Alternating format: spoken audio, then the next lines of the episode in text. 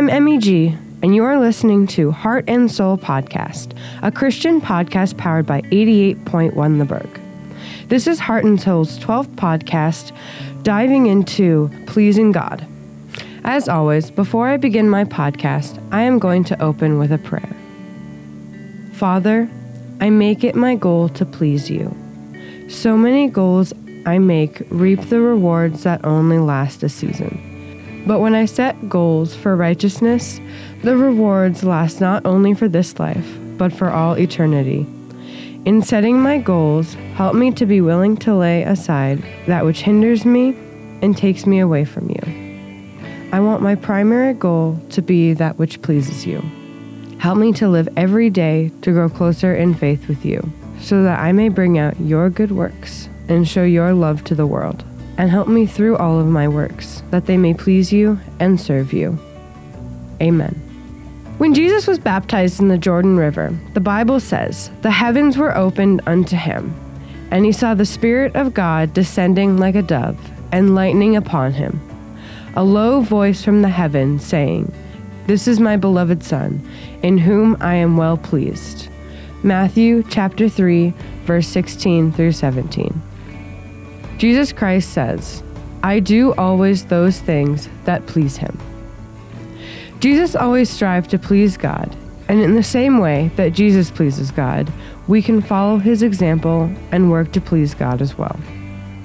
And pleasing God is a difficult thing that many Christians face because we wonder what it takes to please God. Because God is almighty and powerful and He has done so much for us. How can we thank Him and please Him? And that is what we will be talking about today. Every day, we try to live our life to be the best type of people we are, trying to live good Christian lives in God's name. While we try to do our best to be good Christians, we do many different things to live a spiritual life. Some examples may be through prayer, reading the Bible, going to church, praise and worship, talking to God, talking to others about God, and a variety of other ways. And although pleasing God may be difficult or it may look difficult from the outside, it is something we should seek to do every day. It should be our goal to make God happy because God has done so much for us and He's given us so much that to show our thankfulness and to show how much we love Him and believe in Him is we can try to do the good works that will please Him. And the biggest way we can do that is through our faith.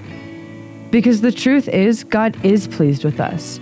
He is pleased when we believe in Him, when we trust in Him, when we have faith in Him, when we are spiritually minded, when we follow God's word, and we obey God by following the path that He has set out for us, doing God's will, and sharing the relationship we have with Him with others.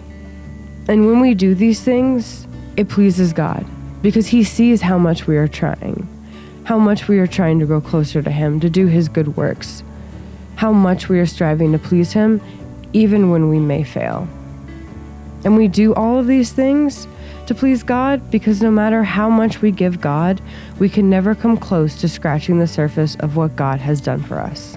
In Proverbs 16, verse 7, it says, When a man's ways please the Lord, he makes even his enemies be at peace with him.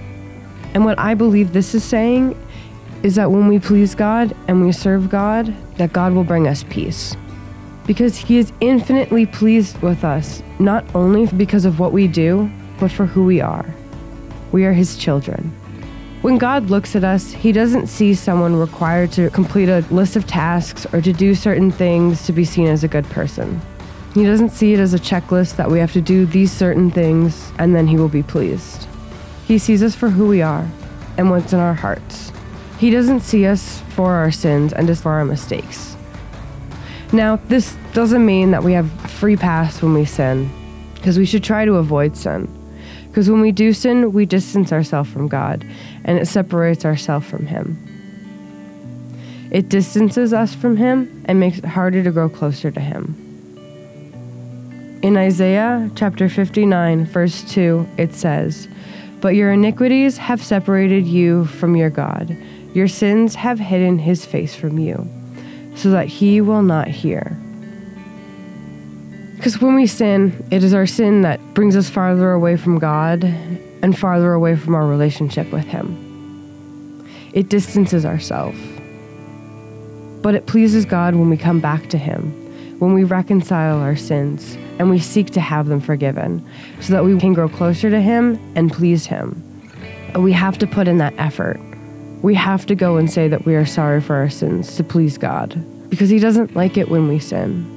But God is happy when we are sorry for our sins and we seek forgiveness and we try to do better the next time. And we try to improve ourselves and not make the same mistakes again. Because God is not pleased with those who shrink away from Him or hide away from Him. Because when we do this, when we try and hide away from God, when we turn away from Him or separate ourselves with Him, it shows we have no confidence with God, that we doubt His truth, or that we do not believe that His ways are holy, right, or perfect. Because overall, living to please God is by living our life for God, being the best Christians that we can be, following His word and serving God in the best way we can. Because when we are growing closer to God and aiming to please Him through our faith, we need to remember to focus on the work God requires of us. The most important part of our Christian work in the faith is believing in Him and trusting in Him in our everyday life, with everything we do because God is working through our life and helping us to build a wonderful life. Even when it does not seem like that in the moment, when it seems like when we are in our darkest times. God wants the best for us, and He's bringing us what is best for us because He is pleased. It's like what I talked about last week in my podcast about suffering is that in the end, it is meant to bring us closer to God, that there is a purpose for it. So even in those dark times, we should not turn away from God. We shouldn't shy away from Him. The most important thing I want you to know, though, and to remember, is that God does not want our relationship with Him to be a to do list or a checklist, requirements that we have to do to please God, where if we do A, B, and C, then God will be pleased with us. Because when we are looking to just check boxes, we are doing something because we have to, not because we want to. Because if our relationship becomes a list of required expectations and there is no genuine connection, then there is no true relationship there. It is a false connection. And following a list of expectations or rules to be connected with God can be overwhelming. Think about the first day of school when you receive your syllabus on the first day. It can be overwhelming. The expectations and the rules for the class are laid out along with everything else that has to be completed in a short amount of time. In terms of our faith life, it'd be like a list of requirements that we have to complete before we die.